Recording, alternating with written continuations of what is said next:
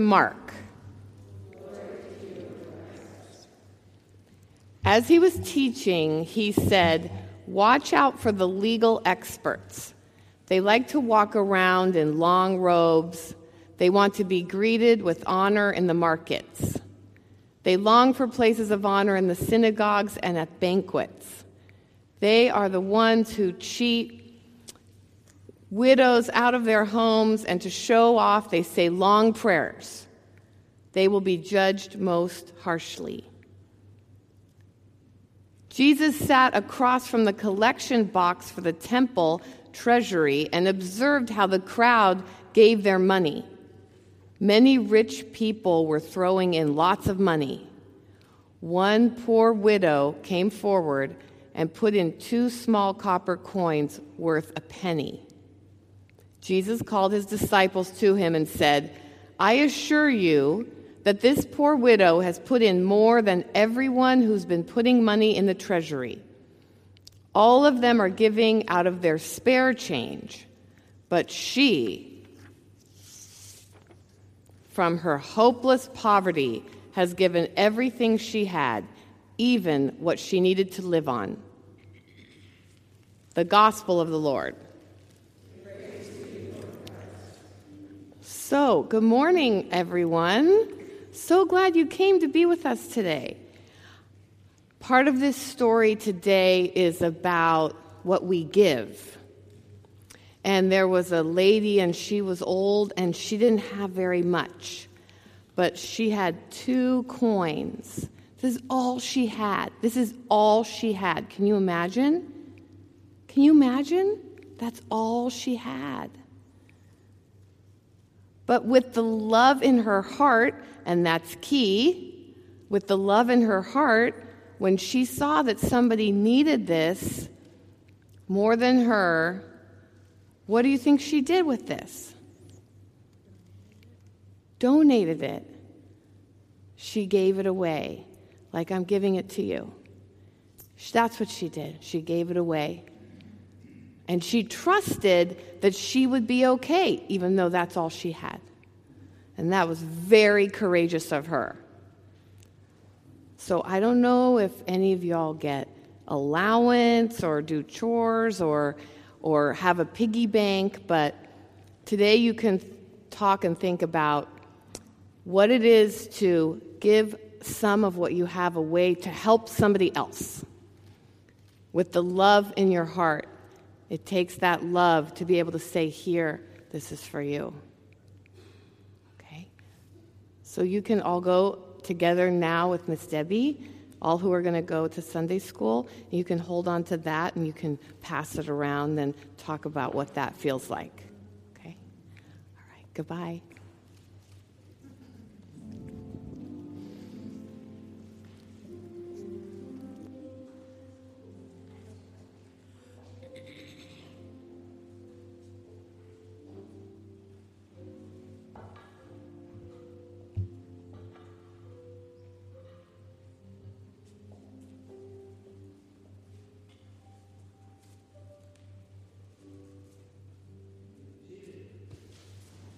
Good morning, everybody.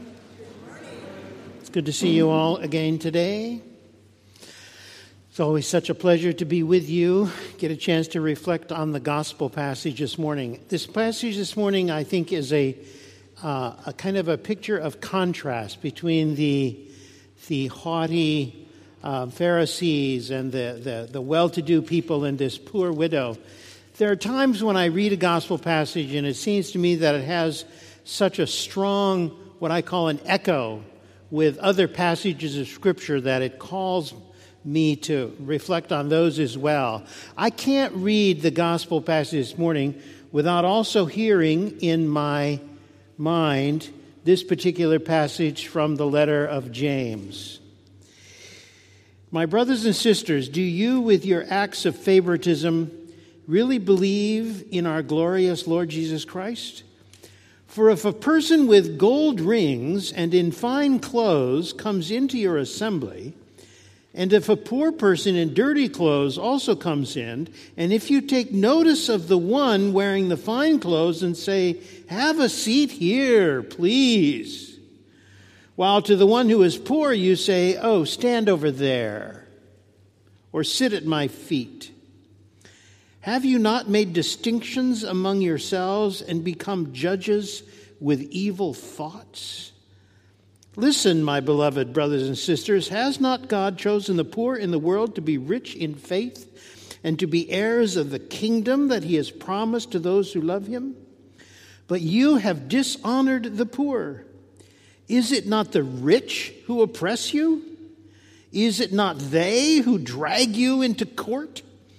Is it not they who blaspheme the excellent name that is invoked over you? You do well if you really fulfill the royal law according to the scripture you shall love your neighbor as yourself. But if you show partiality, you commit sin and are convicted by the law as transgressors. When I was a, uh, in junior high school, attending the uh, Central United Methodist Church in Phoenix, Arizona, we were part of a youth Sunday. One day, when those of us in the youth program were responsible for everything that happened in the service. And as a part of the sermon, I was up front in a, a part, with several other people in the setup for this sermon. And then, roughly in the middle of the sermon, my job was to go outside the sanctuary, change into these ratty, old, torn, dirty, ugly clothes, dump dirt all over me, and then go around to the main door of the sanctuary where I was to come in and walk down the center aisle in dramatic fashion. So I go around here, and you know, there's a timing issue involved in this little dramatic presentation. And I get to the front door of the church, and I step into the narthex, and I am immediately grabbed by two ushers who are not going to let me go any further. I clearly do not belong in this church from their perspective. And they are barring my entrance. I'm trying to explain to them no, I'm one of the youth of the church. I'm a part of this thing. They will have nothing to do with that whatsoever. They're pushing me back out front. I'm getting absolutely nowhere. Finally, the youth director comes down the aisle peering in because I'm supposed to be doing, my, you know, the whole thing is stalled because you know, I am not walking down. You know, and the youth director comes back and finds me in the grip of these two ushers and says, you know, it's okay. It's okay. He's, he's one of us. And, and they looked at us like, what kind of low life scum were we? You know, and what had the church come to? But they let me in. Years later, when I was in seminary, um, I was a part of the, the, the, the, San Francisco Symphony Orchestra had a, uh, what they called the Wednesday Night Forum. It was specifically pitched toward young adults. And so there were people on individual college and seminary campuses who were recruited to sell tickets and to be a part of the, you know, the symphony forum, trying to get an audience for these Wednesday nights. And every once in a while, they would have these meetings for all the members of the forum could come in, and you know, there'd be a speaker from the orchestra or something like that. And so, I went into San Francisco, into symphony, into the War Memorial Opera House. This is before the symphony hall was built. And uh, as I walk in the door, this guy grabs me by the arm I have no idea who he is. He says, We're electing officers today for the Symphony Forum Executive Committee, and we need somebody to serve as secretary. Would you be willing to do it? I said, Well, yeah, I'll be glad to. And lest I should think this had anything to do with me, he then says, So what's your name?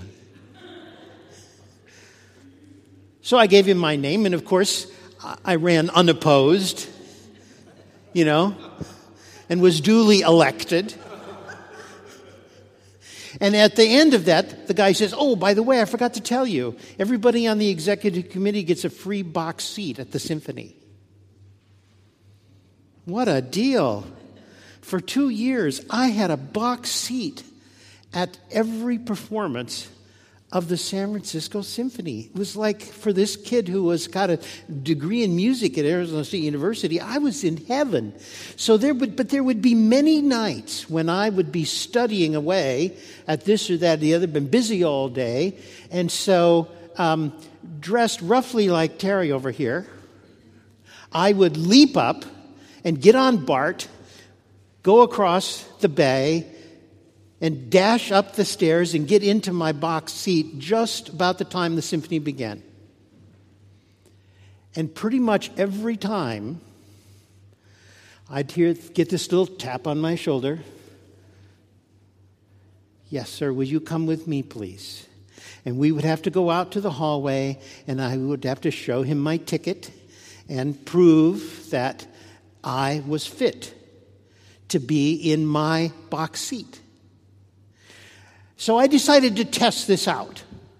So on one occasion, I put on a suit and a tie, got all dressed up. No problem. I looked the part, right? So then I went back to my blue jeans and my t-shirt and you know and and a ratty old sweater throwing on over that that wasn't tucked in tap tap tap on the shoulder you know, we are all about appearances in so many places in our culture. And at some point, we are called to decide which is most important. Is it most important to look good or be good? And they don't always go together. A few months ago, there was a wonderful little sequence on um, somewhere on TV. It was a little maybe 60 minutes or I don't know, remember exactly where it was now. But there was this a homeless guy. Homeless guy basically made his living panhandling on the street. You know, making what he could to get by. He had his own unique history about life and how things had gone bad. He ended up on the street, blah, blah, blah, all these kinds of things. So anyway, this guy had a regular spot where he panhandled in a, in a nice part of town.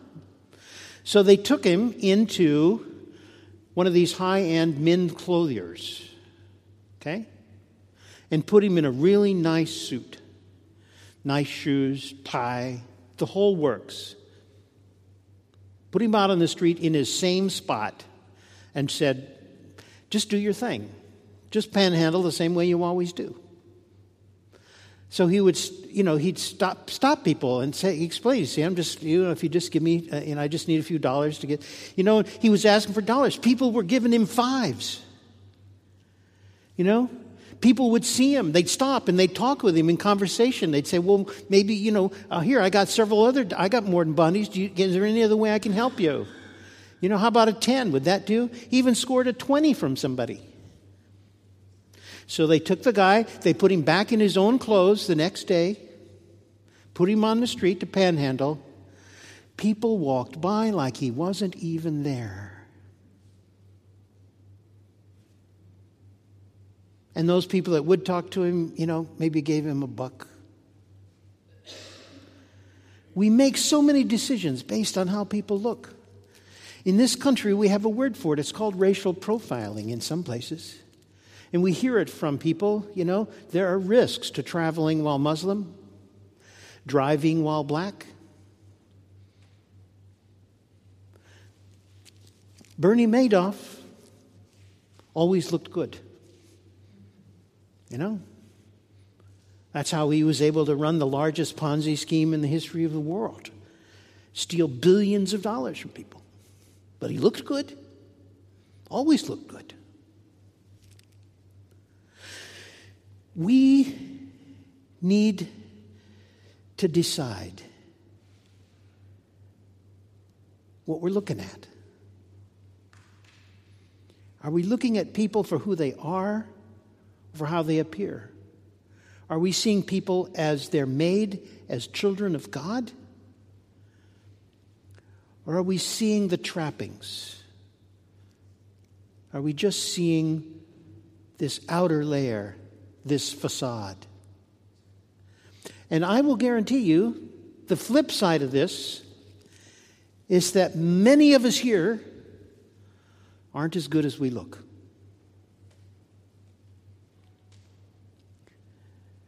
Now, the biggest,